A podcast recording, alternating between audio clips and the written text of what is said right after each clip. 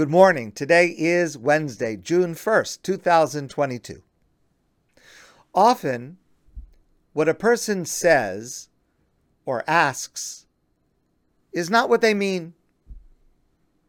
Now, one way to tell is let's say a person asks you a question and you answer the question, but they're not satisfied.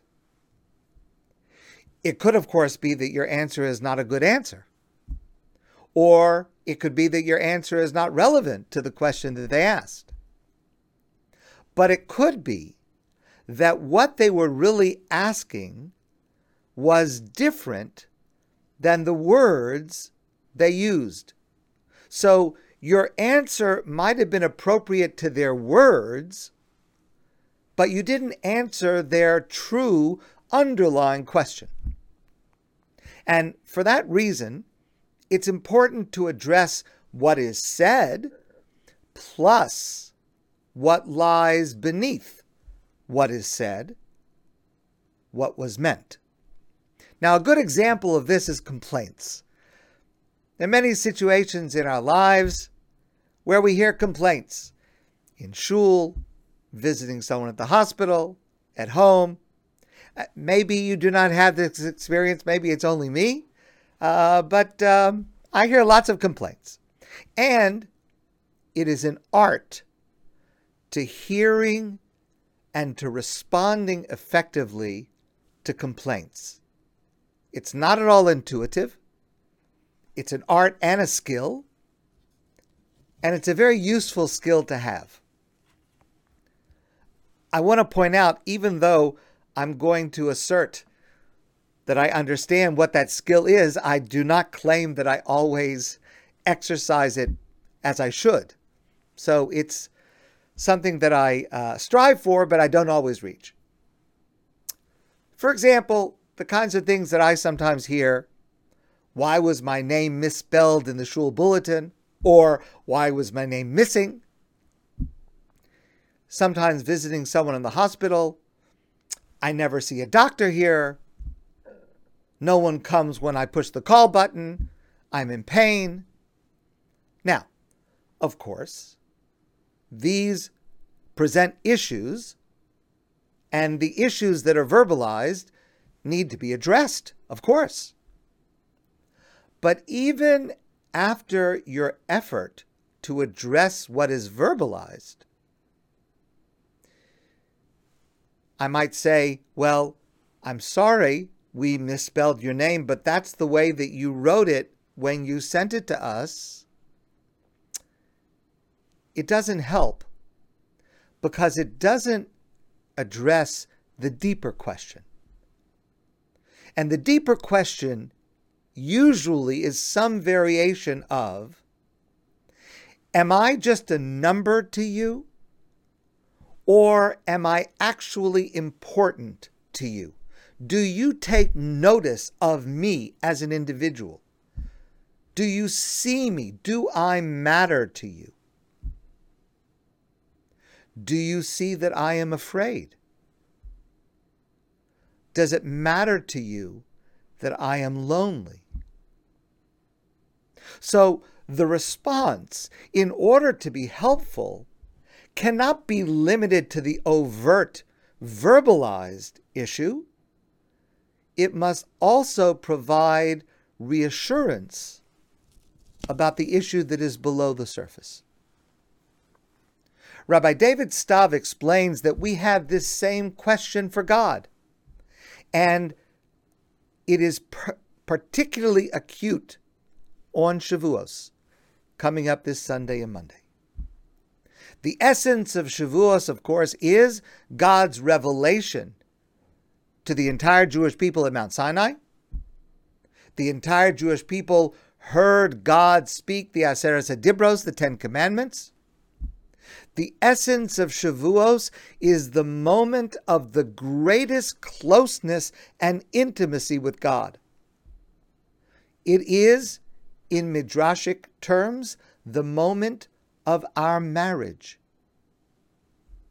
And every year, we have the opportunity not just to review it and remember it, but to recreate it, to refresh it, to explore it, and hopefully to deepen it.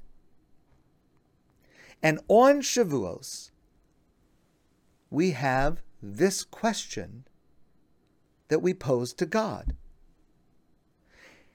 Am I, Michael Whitman, am I just a number to you, God? Am I just one of this large group of Klal Yisrael, the Jewish people in capital letters? Or, God, do you and I have some specific, unique, individual relationship, you and I? Do you, God, ever think of me, Michael Whitman, as much as I think of you? And the same question is asked of by every single one of us.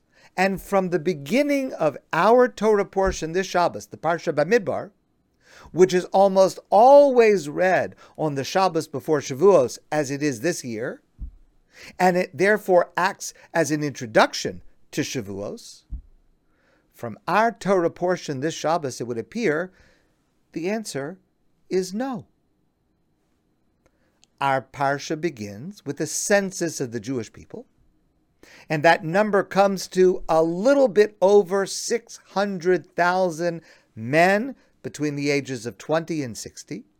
So I and every individual, I am a faceless, nameless, single digit in that large number. Now, I add to that final number by one. Without me, it would be one less, which is significant. But there is nothing unique in what I add to that final number. There is no me there. There's just another one. But Rashi sees it differently. Rashi points out that God counts the Jewish people three times within the span of 13 months.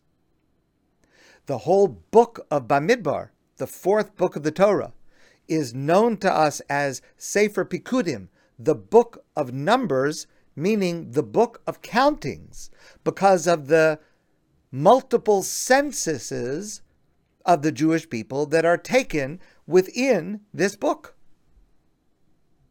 Clearly, God is not counting to know the number because the number hardly changes. Rashi explains why God counts the Jewish people. Mitoch chibasan lefanav mona osam kolsha. Because of God's great love for every single one of us, that's why he counts us over and over and over. The counting is specifically to emphasize the unique bond God has with me, Michael Whitman, and with you, and with you, and with you. With every single individual. And we see this within the text of the Torah at the very beginning of our portion. Because there are several Hebrew words that can be used for counting. Lispar, limnos. But here God commands, Su'u es rosh b'nei Yisrael, which literally means lift up each individual, consider, admire, cherish each individual. That's what I want you to count, Moshe says to God. God says to Moshe. And that means that you are lifted and cherished by God. And you are lifted and cherished by God. And I am lifted and cherished by God as an individual, uniquely. So the answer to our question is yes, yes, God does have a unique, personal, individualized relationship with every single one of us. That means God considers me as an individual, Michael Whitman, as he considers you as an individual. That is true. And speaking personally, I feel it. Sometimes when I pray, sometimes based on what happens to me, either positive or negative, sometimes I think, I think God is pleased with something I did or said. Sometimes I feel God considers me, Michael Whitman, and he feels I have somebody special. And other times I think, God, why are you picking on me? What have I done to disappoint you? Why are you upset with me? So, God and I have this complicated relationship, but it's real and it's personal and it's deep. And it is true for every single one of us. The encounter on Shavuos at Sinai is not just between God and the Jewish people in the aggregate.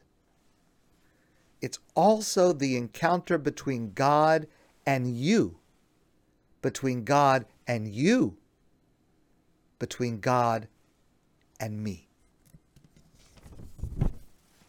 Henry Nouwen wrote Many voices ask for our attention.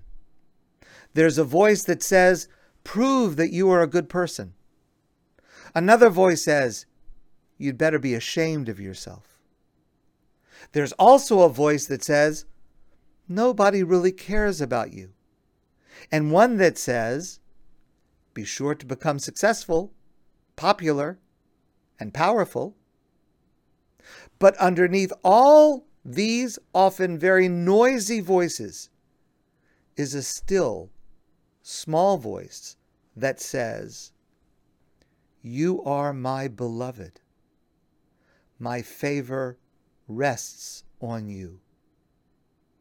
That's the voice we need most of all to hear. To hear that voice, however, requires special effort. It requires solitude, silence, and a strong determination to listen. And that is what is conveyed to us in the significance of God counting us repeatedly, holding us up to admire our beauty and uniqueness. And that is why we read this Torah portion this Shabbos to prepare for Shavuos starting on Sunday.